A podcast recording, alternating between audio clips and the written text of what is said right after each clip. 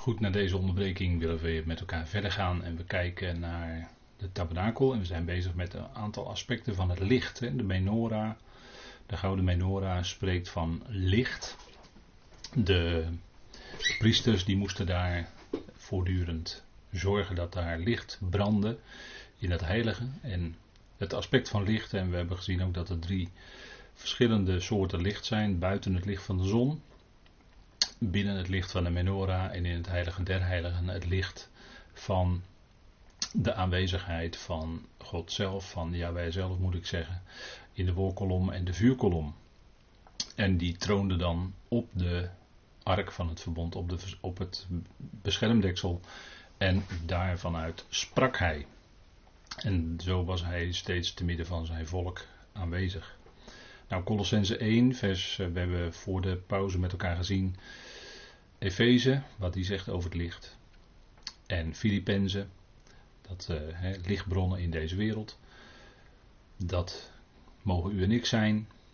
En dan Colossense 1, vers 9 tot en met 13. En u ziet daar even een korte samenvatting op deze dia staan.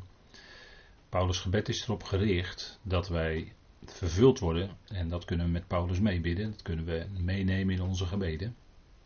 Dat we vervuld worden met de erkenning van zijn wil.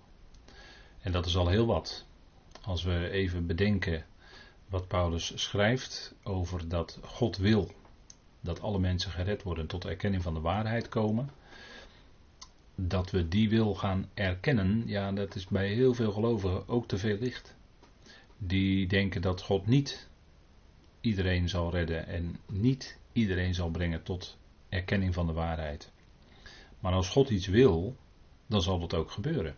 Mensen kunnen tijdelijk natuurlijk ingaan tegen zijn wil, Farao, Nebukadnezar en, en noem maar op.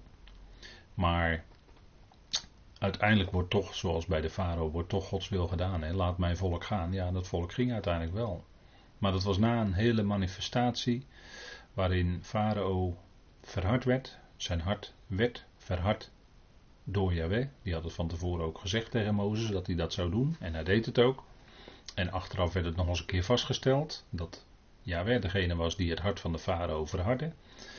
Dus die was volledig instrument in Gods hand. De wil van God werd toch gedaan. En nu is het ook zo dat Paulus zegt in uh, eh, 1 Timotheus 2 dat God wil dat alle mensen gered worden en tot erkenning van de waarheid komen. En dat zal ook gaan gebeuren. Gods wil zal ook uitgevoerd worden, want een paar hoofdstukken verder, nou 1 Timotheus 4 zegt hij ook, dat God de redder is van alle mensen. In zonderheid, malista in het Grieks, in zonderheid vooral van de gelovigen.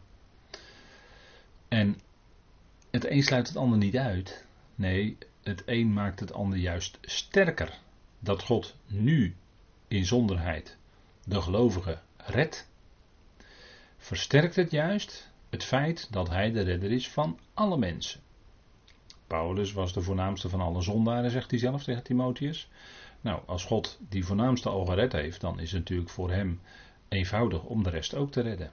Dat is helemaal geen. Uh, de onwil van Saulus van Tarsus, het verzet tegen Jezus van Saulus van Tarsus, was geen enkele belemmering voor God om Saulus op weg naar Damascus te redden.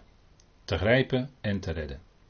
En als gelovigen daar wat meer naar zouden kijken, hè, Paulus' redding is toch het model in die zin dat hij zich hevig verzette tegen Jezus. En in feite tegen de God die hij meende zo goed te dienen in het Jodendom, in zijn Fariseïsme. Maar dat enorme verzet was voor. Hij verzette zich hevig tegen God, tegen Jezus. En juist op dat moment pakte God hem en draaide hem om. En daarmee bedoel ik, dat is een voorbeeld voor hoe God dat doet. Want een mens kan zichzelf helemaal niet bekeren. De oproep komt wel, je moet je bekeren, maar dat wordt altijd tegen Israël gezegd. En bekering is bovendien nog een verandering van denken. Nou, die verandering van denken kan God alleen maar doen. En het punt is dat God bij macht is natuurlijk als hij Saulus van Tarsus gered heeft. Het, het, wat, wat zijn zoon gedaan heeft op Golgotha is eh, meer dan genoeg voor alle mensen. En dat stelt Paulus ook vast in zijn brieven. God is de redder van alle mensen. Dus als hij zegt God wil dat alle mensen gered worden en tot erkenning van de waarheid komen, dan is dat geen wens, want het wordt er dan in de uitleg van gemaakt. Maar dat staat er niet, er staat het woord wil. Het is zijn uitdrukkelijke wil dat alle mensen gered worden en tot erkenning van de waarheid komen. Nou, dat zal dan ook gebeuren. En wij zouden die wil van God steeds meer gaan erkennen. dat is dus meer dan alleen kennis van nemen. Want dan kun je nog zeggen, nou ik, neem de, ik, eh, ja, ik heb er kennis van genomen, maar ik ben het er niet mee eens. Nee, erkenning wil zeggen, je erkent dat. Dat het zo is, dat is de waarheid. dat is uh, wat, je, wat je in je hart dan beaamt. En dan is dat gebed erop gericht, zodat jullie waardig wandelen. Heb je het weer, hè? weer waardig wandelen, net als in Efeze in alle goed werk vrucht dragen. Lijkt ook heel veel op wat we net lazen in Efezebrief, in de, voor de pauze. En dan groeien in de erkenning van God. En daar gaat het uiteindelijk allemaal om, hè? dat we groeien in de erkenning van God. Dan zijn, we ook, hè, dan, dan zijn we ook waarachtig zonen van Hem. Dat zijn we wel. Alleen dan wordt het steeds duidelijker dat we het zijn. We gaan het steeds meer God erkennen als God als degene die plaatst. Als degene die alles zijn plaats geeft. En eh, in het verleden hebben we wel eens tegen elkaar gezegd. En dat was ook naar aanleiding van. Ja, weer andere studies die het ook al eerder zeiden. Dat uh, God, dat de wereld waarin wij nu leven. de beste is die er kan zijn. En wat bedoelen we dan? Het is de wereld waar we nu in leven. Hoe die, hij ziet er vandaag zo en zo uit. En daar kun je allerlei op- en aanmerkingen bij hebben. Maar de wereld zoals die nu is, is precies die wereld zoals God hem voor vandaag, voor nu bedoeld heeft. Alleen, alles staat nog in de stijgers, om het zo maar te zeggen. Het is nog niet af. Maar het zijn stapjes op weg naar de vervulling, naar de komst van dat grote einddoel van God. En alles wat op weg daar naartoe gebeurt, moet allemaal ook zo gebeuren. Alles, hè, God is het, en dat is ook een stuk erkenning van God hoor, maar dat is veel licht.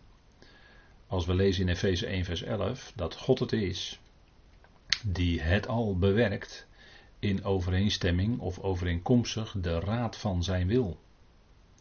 En dan zeggen we tegen elkaar alles met een vraagteken en dan zegt het geloof ja, alles.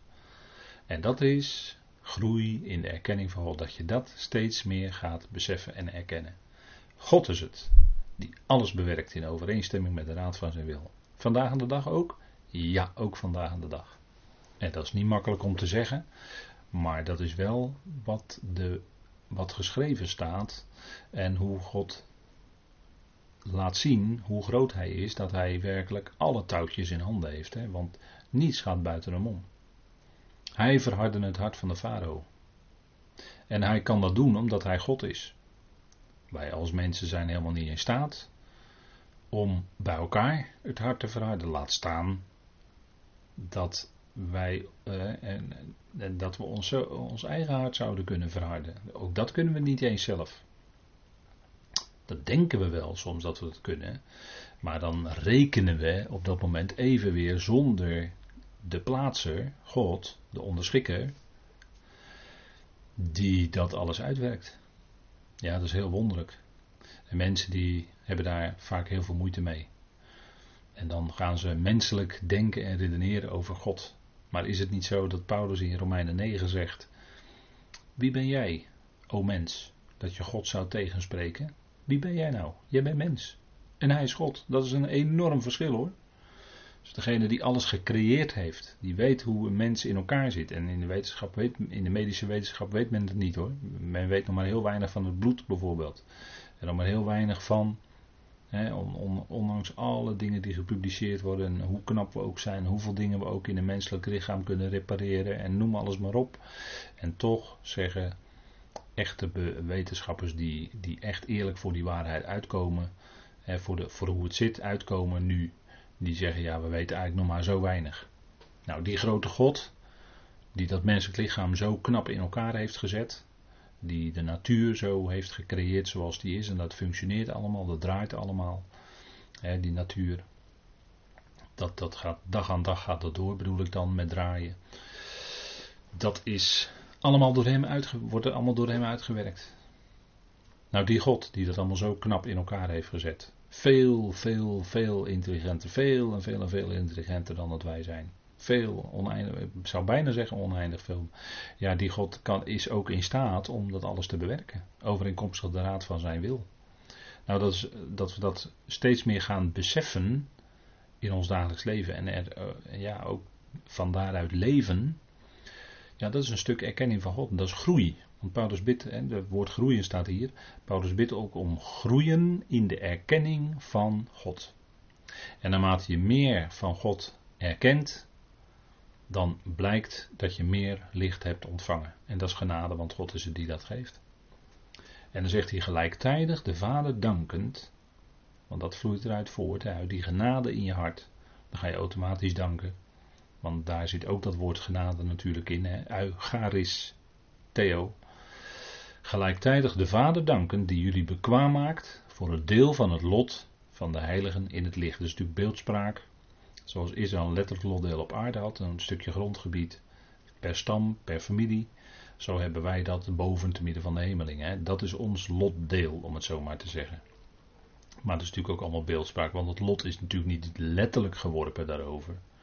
Maar het is ook in een beeld gesproken. Hè. Het is Vader die ons dat geeft. Deel van het lot van de heiligen in het licht. Wat denkt u wat er gebeurt als wij veranderd worden bij de bazijn van God? Dan gaan we enorm licht uitstralen. En dat zal natuurlijk voor die hemelingen ook heel bijzonder zijn. Al die geesten, geestelijke machten die we nu niet kunnen zien, die zullen we dan wel kunnen waarnemen. En zij kunnen ons dan op een andere manier weer waarnemen in, in verheerlijkte situatie.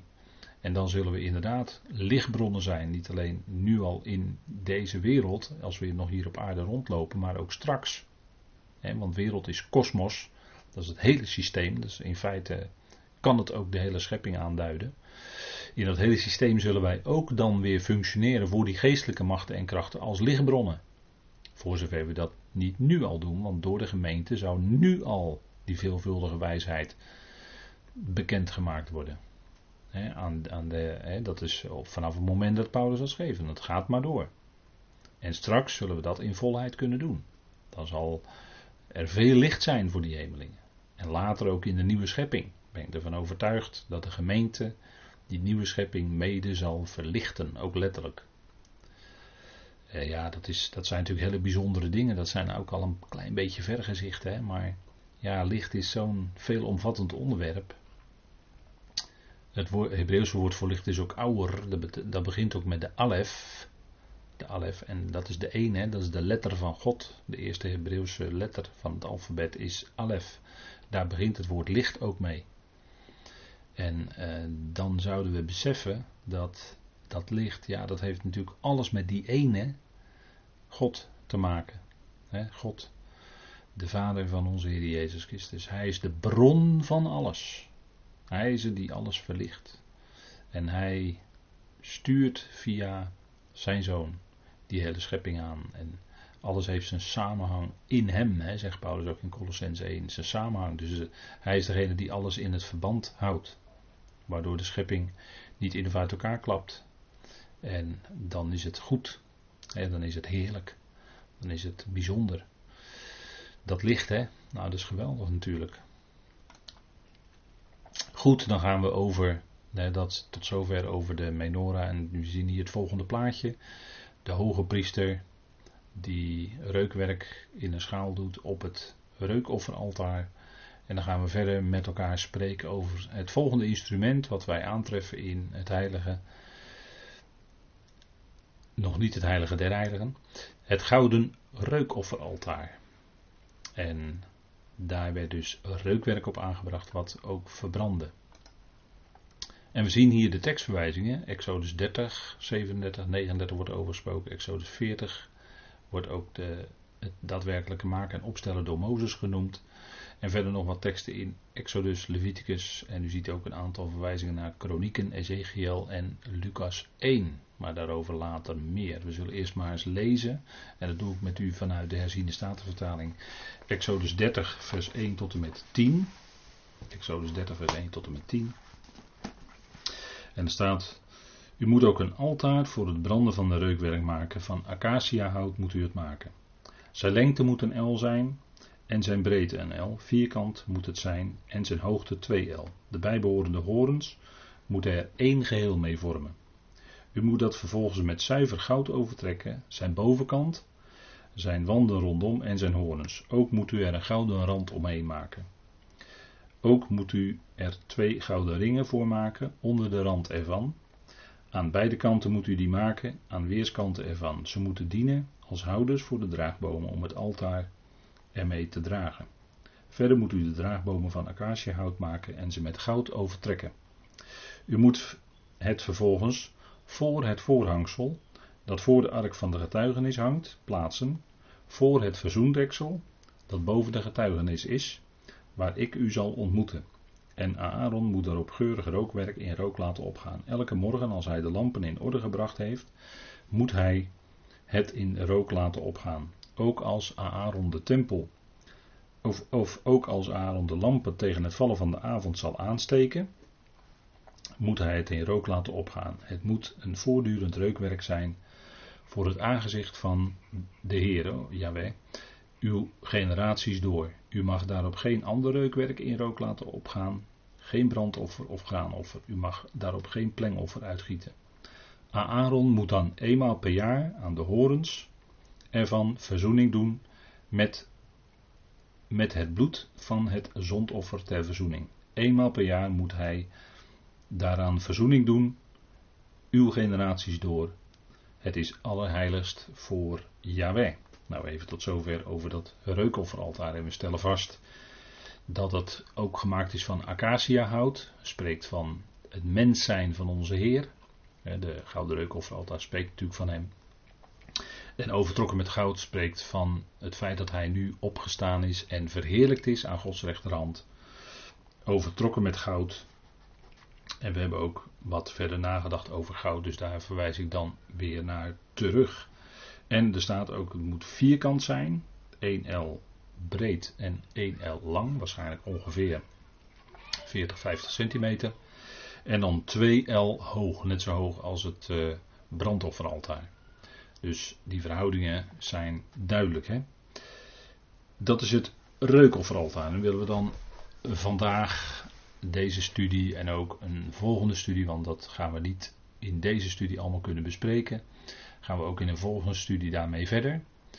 En de eerste vraag is, waar stond het nu precies? Want er is een wat, soms wordt door een theoloog een exegetisch probleem, een uitlegprobleem naar voren gebracht. En soms ontstaat er wat verwarring door dat wat er in Hebreeën 9 vers 3 en 4 staat, in de NBG-vertaling van 51, want daar staat, en achter het tweede voorhangsel, was een tent genaamd het Heilige der Heiligen met een gouden reukofferaltaar en de ark van het verbond rondom met goud overtrokken. En we hebben net gelezen, als u goed heeft uh, meegelezen, en uh, dan heeft u gelezen, en je kunt je niet aan die indruk onttrekken als je Exodus 30 leest, dat dat gouden reukofferaltaar in het heilige stond. Hè, er stond nadrukkelijk voor de tweede voorhang, voor, die tweede, voor dat tweede gordijn. En achter dat tweede gordijn, vanuit, de, vanuit de positie van de priester gezien, of van de hoge priester, is die ark van het verbond. Die stond dus in de tweede. Zo wordt het in Hebreeën genoemd, de tweede tabernakel. Want eigenlijk worden de woorden gebruikt, eerste en tweede tabernakel. Nou, daar hopen we in de toekomst ook nog wat dieper op in te gaan. Maar dat tweede voorhangsel, daarachter stond dus de ark van het verbond met allerlei instrumenten. En nu wordt de indruk gewekt door deze vertaling dat die ark daar stond, het heilige der heiligen, dat, dat, die, dat gouden reukofferaltaar in dat heilige der heiligen stond. Want er wordt ook in één adem gezegd, en de ark van het verbond rondom het goud overtrokken. Dus het lijkt net door deze vertaling hier in Hebreeën 9 vers 3 en 4, alsof dat gouden reukofferaltaar in het heilige der heiligen stond. Maar je krijgt uit Exodus de indruk dat het stond in het heilige. Nou, gaan maar eens kijken. En dan, eh, dan zegt een theoloog, ik zal de naam dan nu deze keer niet noemen, maar die zegt dan, nou de Bijbel, eh, de, dat is in tegenspraak met elkaar. Dus, dus de Bijbel spreekt zichzelf tegen. We gaan kijken of dat zo is. want wij gaan, onze premisse is, onze vooronderstelling is, wij gaan ervan uit dat de Bijbel het woord van God is en dat het zichzelf niet tegenspreekt. Dus zeggen we, ja, maar dat, dat wordt dan wel beweerd, maar dat, hoe zit dat dan? Dat, dat kan toch niet de Bijbel? Nee, dat kan ook niet hoor. Maar we gaan kijken hoe het zit. Uh, we stellen nog even de vraag: klopt dit plaatje wel? U ziet hier die blauwe pijl naar dat uh, reukofferaltaar. Hè? Dus als je van rechts naar links loopt hè, door, de, door het beeld heen, dan kom je eerst bij brandofferaltaar, koperen wasvat, tafel, toonbroden, menorah. En dan kom je bij het gouden reukofferaltaar. En dan ziet u erachter dat paarsachtige lijntje is dan de tweede voorrang. En daarachter hebben we dan de ark van het verbond. Met die draagstokken erdoor. Dus hier, zoals hier getekend is, en er zijn heel veel plaatjes die dit zo uitbeelden, maquettes waarmee evangelisten rondreizen enzovoort, die, die zetten ook dat reukofferaltaar in het heilige en niet in het heilige der heiligen. En dan kun je zeggen, ja, maar klopt dat dan wel, die plaatjes? Of, ja, nou, we gaan verder kijken. We hebben gelezen met elkaar. En dan is het hier, heb ik het hier wat ietsje preciezer geprobeerd weer te geven. U moet het vervolgens, hè, wordt tegen Mozes gezegd, voor het voorhangsel, dat voor de ark van het getuigenis is, plaatsen. Voor het verzoendeksel dat boven de getuigenis is, waar ik u zal ontmoeten. Dus ja, kijk, voor, voor in het Hebreeuws, uh, als er staat voor in uw vertaling, is dat heel vaak het woord panim.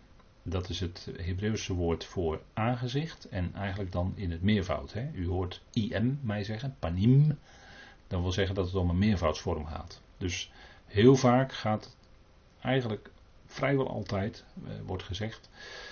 Ik heb dat niet gecheckt, ik heb niet alle vindplaatsen opgezocht van het woord panim, maar, of waar het woord aangezicht gebruikt wordt, maar men zegt dus dat het vrijwel altijd in meervoud gebruikt wordt, maar het wordt in het enkelvoud vertaald. Het wordt vertaald met voor. En dat betekent, uh, eigenlijk betekent letterlijk in aangezichten van. Maar dat, als je in het Nederlands kun je dan zeggen voor, als je dan denkt aan voor iemand of voor iemands aangezicht. Dan is dat hier heel duidelijk de bedoeling ook. Dat hier staat in Exodus 30 vers 6. U moet het vervolgens, het, dat is dan het reukofferaltaar, voor het voorhangsel, dat voor de ark van Tijdens is plaatsen. In de zin van dus in het heilige. daar, daar, bestaat bij geen enkele uitlegger bestaat daar misverstand over. Dat is echt puur in dat heilige. En zo zie je het ook als je bijvoorbeeld kijkt bij het Tempelinstituut, die plaatst het ook in het heilige. En zo denken de rabbijnen natuurlijk er ook over, die lezen dat ook zo. Dus dat is vanuit het Hebreeuws, vanuit de nacht, is dat duidelijk. Hè? Het stond in het heilige en niet in het heilige der heiligen. Maar hoe zit het dan met de Hebreeën? Nou, gaan we naar kijken. Hij plaatst het gouden altaar, staat er dan Exodus 40 vers 26, in de tent van ontmoeting voor de voorrang. Dus Mozes deed precies zoals het in Exodus 30 was voorgeschreven door Yahweh. Hij plaatste het daar, voor de voorrang. Dus onmiskenbaar in het heilige. Kijken we verder. Dus die twee teksten zeggen voor het voorhangsel, het gordijn, dus eh, dat is de tweede voorhang in het heilige. Maar Hebreeën 9 vers 3 en 4 lijkt te zeggen achter het tweede voorhangsel in het heilige der heiligen. Vraagteken. En het lampje is uit, we hebben dus licht erop nodig. Wat u hier op deze dia ziet. Hoe zit dat nou?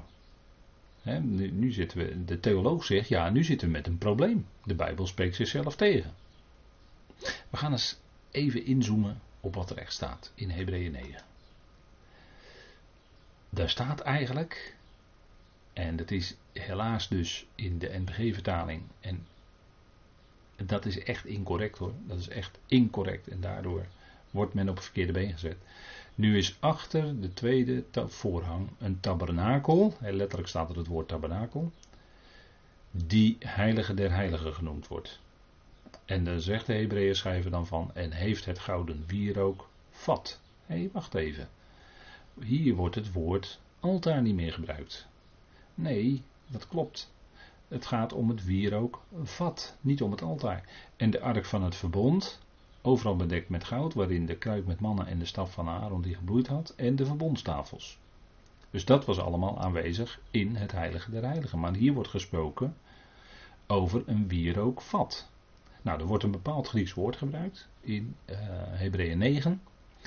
En dat woord wordt in de Griekse vertaling van Tenach, van het Oude Testament, in Ezekiel 8 vers 11 en 2 Kronieken 26 vers 19 gebruikt voor het wierookvat. En u ziet daarboven een afbeelding van zo'n wierookvat. En dat wierookvat, dat was makkelijk verplaatsbaar en dat moest dus kennelijk staan in het heilige der heiligen. En dat werd dan door de eh, priester of hoge priester genomen. Op een of andere manier moesten die dan even eh, onder het gordijn doorpakken of stond het misschien net, net onder het gordijn door en uh, net in de heilige der zodat ze er makkelijk bij konden. Ik weet niet hoe dat praktisch eh, er, er werkelijk uitzag. Maar als je Hebreeën 9 leest, dan stond dat wier ook vat, dus in het heilige der. En dat werd dan genomen, s'morgens en s'avonds, om daar dat reukwerk op te branden. We gaan maar eens even kijken in de diverse vindplaatsen die we daarvan hebben. Ezekiel 8 vers 11 en 2 Kronieken 26 vers 19. Wordt, is het de vertaling van het Hebreeuwse woord wat wijst op een uh, ja, wierookvat of een koolpan of uh, iets waar in ieder geval iets uh, ver, in verhit kon worden verbrand en gerookt. En als we lezen bijvoorbeeld in 2 Kronieken 26 vers 19, dan gaat het daar over de geschiedenis van koning Uzia.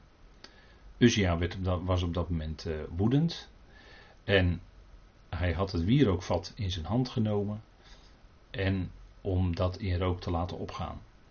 Maar de priesters die hielden hem tegen. De priesters zeiden nee, het is voorgeschreven, koning, dat wij als priesters dat reukwerk op dat altaar doen en wij het laten verbranden en laten roken.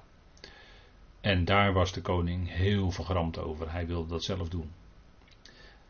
Koning Uzia. En terwijl hij woedend was op de priesters, verscheen de melaatsheid op zijn voorhoofd voor de priesters in het huis van Jewe bij het reukofferaltaar. Kijk, die priesters, nu wordt wat duidelijk hoor, want hier in deze tekst wordt in het Hebreeuws zowel het woord voor wierookvat gebruikt als het woord voor reukofferaltaar. En dat zijn twee verschillende woorden.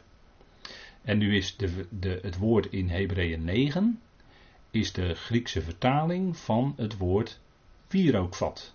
Wat hier in 2 Kronieken 26 vers 19 genoemd wordt. In onderscheiding, als onderscheiding van reukofferaltaar. Dat wordt aan het eind van het vers genoemd. Maar dat is een heel ander Hebreeuws woord. Dus hier hebben we een duidelijk handvat om te zeggen. In Hebreeën 9 vers 3 en 4 moet je vertalen vat, Want daar verwijst het naar terug. Als je het lijntje terugloopt naar het Hebreeuwse woord. En wordt dus niet gesproken over het altaar. Altaar is ook in het Grieks een heel ander woord. Dus, en, en dan wordt het eigenlijk wel duidelijk. En ook hier de hele situatie. Kijk, die koning Uzia, die is in het heilige. Eh, bij gelegenheid eh, mocht de koning daar dan wel komen. Maar daar waren ook de priesters. Maar onder geen beding mochten die priesters en ook de koning niet in het heilige der heiligen komen. Als ze dat zouden doen, zouden ze dood neervallen. Zou ze ogenblikkelijk gedood worden. Dus hier wordt ook gesproken over dat die priesters waren bij het reukofferaltaar. En die priesters mochten ook alleen maar in het heilige dienst doen. En de hoge priester maar één keer per jaar in het heilige der heiligen. Maar die priesters hun dienst was in het heilige. Dus als er dan staat dat zij bij het reukofferaltaar waren, dan wordt het nog duidelijker dat dat reukofferaltaar dus in het heilige stond. En dan zijn we eigenlijk al uit de problemen het is eigenlijk een, weer een, een simpel iets als je het terugvoert van vertalingen. ten onrechte hebben de NBG-vertalers dat woord in Hebreeën 9, vers 3 en 4 vertaald met wiero, uh, reukofferaltaar. Terwijl ze hadden moeten vertalen het woord wierookvat. En dat was gewoon duidelijk geweest. En dat hebben oudere vertalingen hadden dat ook wel. Maar later, om welke reden dan ook, heeft men dat veranderd. En als we kijken in Ezekiel 8 vers 11, dan wil ik dan ook nog even voor de volledigheid met u lezen. In Ezekiel 8 vers 11, dat, uh, dat, dat zoek ik even op. Dan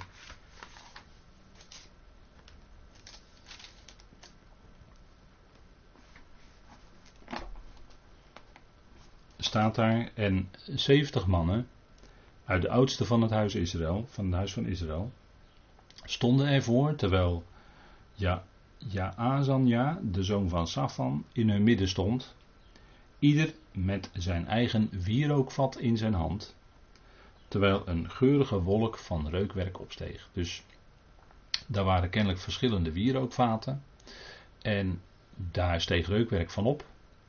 Maar wat ze in hun hand hadden was dus niet het reukofferaltaar, maar was het wierookvat. En ook hier in de Ezekiel 8 vers 11 wordt dat Griekse woord in de vertaling gebruikt voor het Hebreeuwse woord voor wierookvat. Dus er wordt echt wierookvat bedoeld. En dat Griekse woord, nogmaals, lezen wij dus in Hebreeën 9. En daar staat dus uitdrukkelijk niet reukofferaltaar. Dat moet u dan echt, als u de NBG-vertaling van 51 leest, schrappen en wijzigen in wierookvat. En dan is het duidelijk. Dan bent u. Dan is het probleem in feite waardoor die theoloog was opgeworpen. Is in feite verklaard. Hè? Het is, de Bijbel spreekt zichzelf natuurlijk niet tegen. Nee, natuurlijk niet. Het is Gods woord. God spreekt zichzelf niet tegen. Dat, dat kan helemaal niet.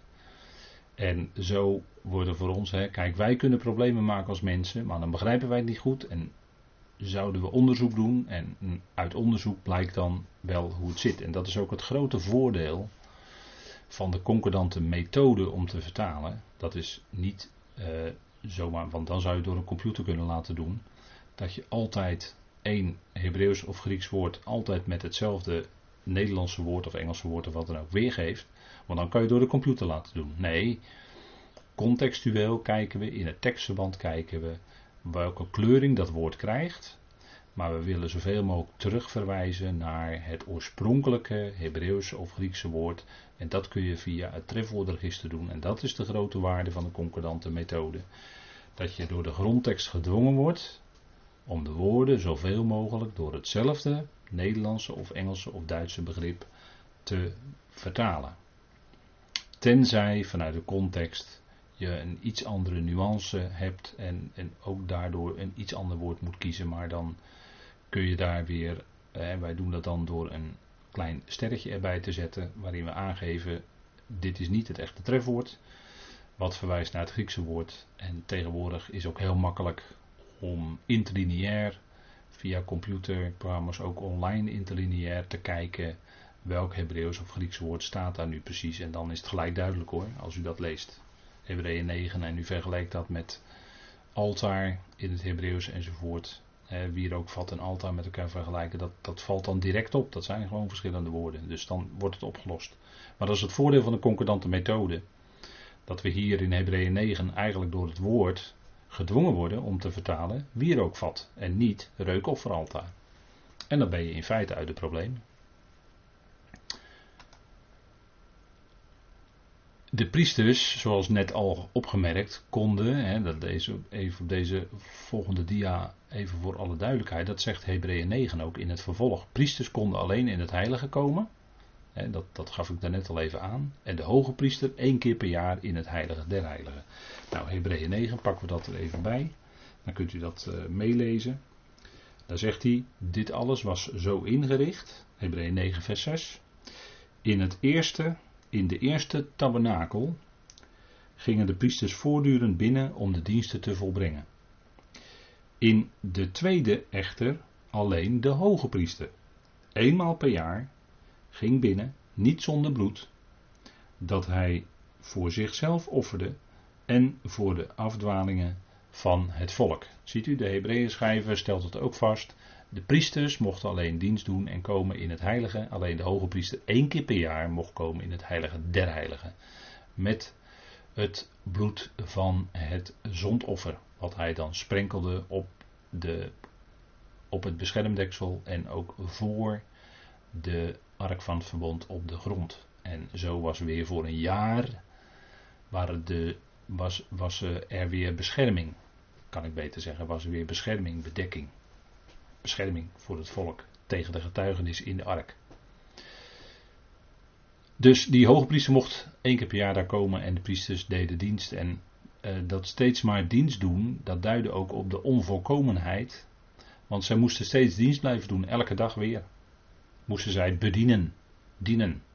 En dat duidt niet op rust, niet, dat duidt niet op de rust van het geloof, maar dat duidt op het werken wat vereist wordt onder de, onder de wet, hè, onder de Torah. Pas als, de werkelijke, als je de werkelijke rust bent ingegaan, ja, dan is dat al dat werken is overbodig geworden.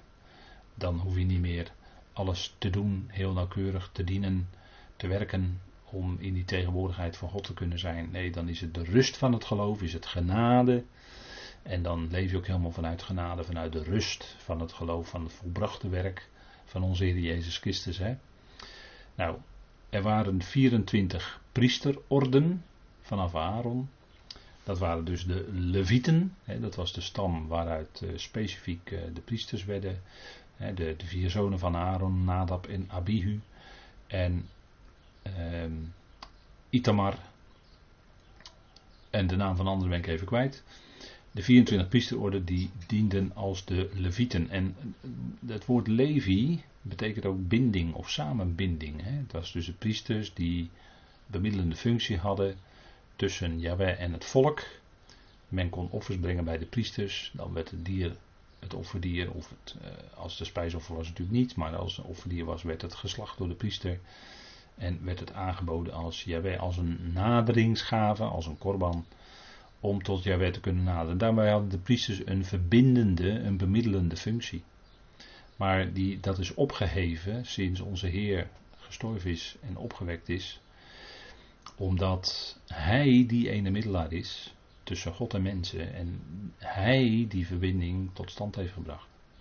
En in Christus is dat dus niet meer nodig. Maar Israël en de volkeren zullen nog in de komende duizend jaar en op de nieuwe aarde door een heel leerproces heen moeten om stap voor stap dat te leren hoe het zit. En wij mogen dat nu al als gelovigen door de brief van Paulus weten hè, dat het zo zit. En dat is, voor dat is soms moeilijk voor te stellen. Maar dat is voor dus al die volkeren nog een heel groeiproces in de komende eonen. Nou, er waren de 24 priesterorden vanaf Aaron. En het woord Aaron, de naam Aaron, heeft ook iets te maken met licht. En dat waren de levieten die dienden. En we zien nog een bevestiging van het feit dat de priesters in de tempel kwamen en dat in dat heilige dus, want daar mochten ze komen, dat daar dat reukofferaltaar stond en niet in het heilige der heiligen. Dat is denk ik mooi om dat ook nog even aan de hand van Zacharias te laten zien. Lucas 1, dat zoeken we even met elkaar op. Lucas 1,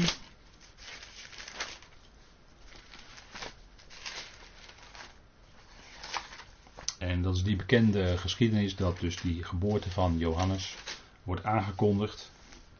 En dan lezen we in Lucas 1, vers 11. En er verscheen aan hem een boodschapper, dat is dus aan Zacharias, hè, die, eh, zijn, zijn uh, orde was op dat moment aan de beurt. Dus hij was aan de beurt om dienst te doen in de, in de tempel. En dat was natuurlijk Gods tijd ook. Hè, dat hij, moest, hij moest daar op dat moment dienst doen. Want hij zou die aankondiging krijgen op die dag dat Johannes zou komen. En dat was natuurlijk opdat het tijd was dat de Messias zou komen. En die, daar stond natuurlijk ook een datum voor. Dat Jezus Christus zou komen als mens op deze aarde. Want Johannes zou zijn de voorloper. Hè? Dus op het moment dat dat, dat helemaal uh, uitgeplust was en dat het allemaal geregeld was, die priesterorde, en dat Zacharias er in die tempel, dat was dus allemaal van tevoren door God zo voorbereid dat hij daar op die dag ook dienst moest doen. En dat hij en Elisabeth onvruchtbaar waren, geen kinderen hadden. Maar eh, ja, als, we, als ik het zo zeg, eh, dat twee mensen, hè, eh, man en vrouw, dat die onvruchtbaar zijn, geen kinderen hebben in de Bijbel, eigenlijk weet u dan al wat er gaat gebeuren. Hè? Dan gaat het toch, dan gaat het toch komen, toch. En er verscheen aan hem een boodschapper van de Heer, die aan de rechterkant van het reukofferaltaar stond. Nou, dan moet dat reukofferaltaar in het heilige staan, want Zacharia mocht alleen maar daar dienst doen. Die mocht niet in het heilige der heiligen komen. Dus dat reukofferaltaar, ja, dat staat dus gewoon in het heilige. Klaar. En toen Zacharias hem zag, raakte hij in verwarring en vrees overviel hem. Maar de boodschapper zei tegen hem: Wees niet bevreesd, Zacharias, want uw gebed is verhoord. En uw vrouw Elisabeth zal u een zoon baren en u zult hem de naam Johannes geven. Dat is heel mooi hè. Kijk, Zacharia, dat betekent ja, dat is een afkorting van Jaweh. Ja, herinnert zich. dat zich voeg ik dan even toe. Maar het is ja of Yahweh die herinnert. Waar herinnert? Wat herinnert ja zich? Dat hij ooit die Messias, dat beloofde zaad, had beloofd. En dat begon al bij Eva. Maar dat is al die geslachten doorgegaan. De lijn naar de Messias. Dat had hij ooit beloofd. Yahweh herinnert zich zijn belofte en vervult zijn belofte. En de naam Elisabeth, dat is natuurlijk ook heel mooi. Dat betekent God stelt tevreden. als je in God heb je volkomen rust. Hij stelt je volkomen tevreden, want Hij is degene die alles uitwerkt. Hij is degene die het alles doet. En in God word je nooit teleurgesteld. Dat zit er ook allemaal in. Hè? En soms wordt het ook vertaald met God is mijn eed. zo, zo, kun je dat ook vertalen. Maar uh, er zit ook, ja, er klinkt zoveel in door hè, in die naam, maar er zit ook dat woord rusten in. Hè. Uh, Shabbat hoor je er bijna in doorkomen. En Shabbat, elke Shabbat spreekt natuurlijk eigenlijk van de rust van het geloof. Dat is eigenlijk de diepe betekenis. En daar zal Israël in de komende duizend jaar, als die grote Shabbat aanbreekt, zullen zij tot rust komen van al hun werken. En dat is ook dan de rust van het geloof, hè, wat God gaat geven. En dan zal die naam Johannes zijn. En dat is natuurlijk ook een hele mooie naam. Betekent God zal genadig zijn. Of ja, want het begint met een, begint met een jot. Hè. Ja zal genadig zijn. In die naam zit genade. Kijk, en dan heb je een prachtige, die drie namen bij elkaar. Dat is natuurlijk prachtig. Spreekt zo van, alles spreekt het van God. Hè. Hè? God, Eel, Elisabeth, ja, Zacharia, Johannes, God, hè, of ja zal genadig zijn. Ja, dat is allemaal, dat spreekt allemaal van die grote God. En dan ben ik eigenlijk weer terug waar, waar we deze studie mee begonnen. We spreken van die grote God, die het al bewerkt en die ons zet in die genade. En Johannes zou de voorloper zijn, hij zou komen in de geest en de kracht van Elia. En hij zou in een kameelsharen mantel rondlopen en wilde honing eten enzovoort. Wat het dan ook allemaal mogen betekenen. Maar hij zou de voorloper zijn. Hij zou wijzen op hem die na mij komt, eh, zegt Johannes later. Wiens sandalen ik niet waard ben om vast te maken. Kijk, zo bescheiden stelde hij zich op ten opzichte van de Messias. Hij wist het. Johannes wist het. En zo zien we dat God ook leven geeft, daar waar de kans eigenlijk verkeken was dat er nog een kindje zou komen. En zo uh, denkt u natuurlijk aan Abraham en Sari, maar dat geldt eigenlijk net zo voor deze twee mensen die zo blij waren met de komst van Johannes. En ook daarna heel blij waren samen met Mirjam over de komst van de Heer Jezus Christus, Jezus zelf. Die zijn volk verlossen zou van hun zonden, hè, staat er dan in uh, Matthäus 1, vers 21. De redder, hij kwam. Hij is gekomen. En hij heeft zijn reddingswerk op een geweldige manier gedaan. en ik denk dat, uh, ja, als we over deze dingen spreken, dan gaat de tijd zo snel voorbij. En ik zie alweer dat het hoogste tijd is, dus we gaan uh, stoppen. En uh, we gaan met elkaar God danken. Zullen we dat doen? Vader, we danken u dat uw woord zo rijk spreekt van wie u bent. Van die grote genade die ons verleent. Dag aan dag draagt u ons. U bent het die uw belofte waarmaakt.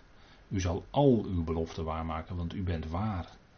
En die waarheid van uw woord schijnt als dat licht in ons leven. Vader, dank u wel dat we mogen wandelen en zijn als kinderen van het licht. En dat we mogen schijnen als waren we lichtbronnen in deze wereld. En vaak wordt het toch door de wereld niet begrepen. Als we het misschien eens een gesprekje kunnen hebben. Vader, maar we mogen dan toch iets soms zeggen van die, die geweldige grote God die u bent. Dat u niet de God bent die heel erg boos en woest is en vertorend is.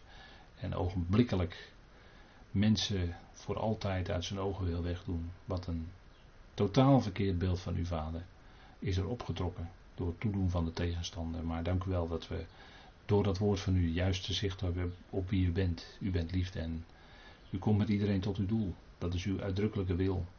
En die wil zal ook ten uitvoer gebracht worden. Vader, we danken u. We danken u voor al die heerlijkheid die u geeft. We loven en prijzen u voor dit moment wat u ons wilt schenken. Even een korte verdieping in uw woord, Vader, dat zo rijk spreekt in alle delen van u en van uw zoon. Vader, we willen u daarvoor alle lof, eer en dank toebrengen. We danken u daarvoor in die machtige naam van uw geliefde zoon, onze Heer Christus Jezus. Amen.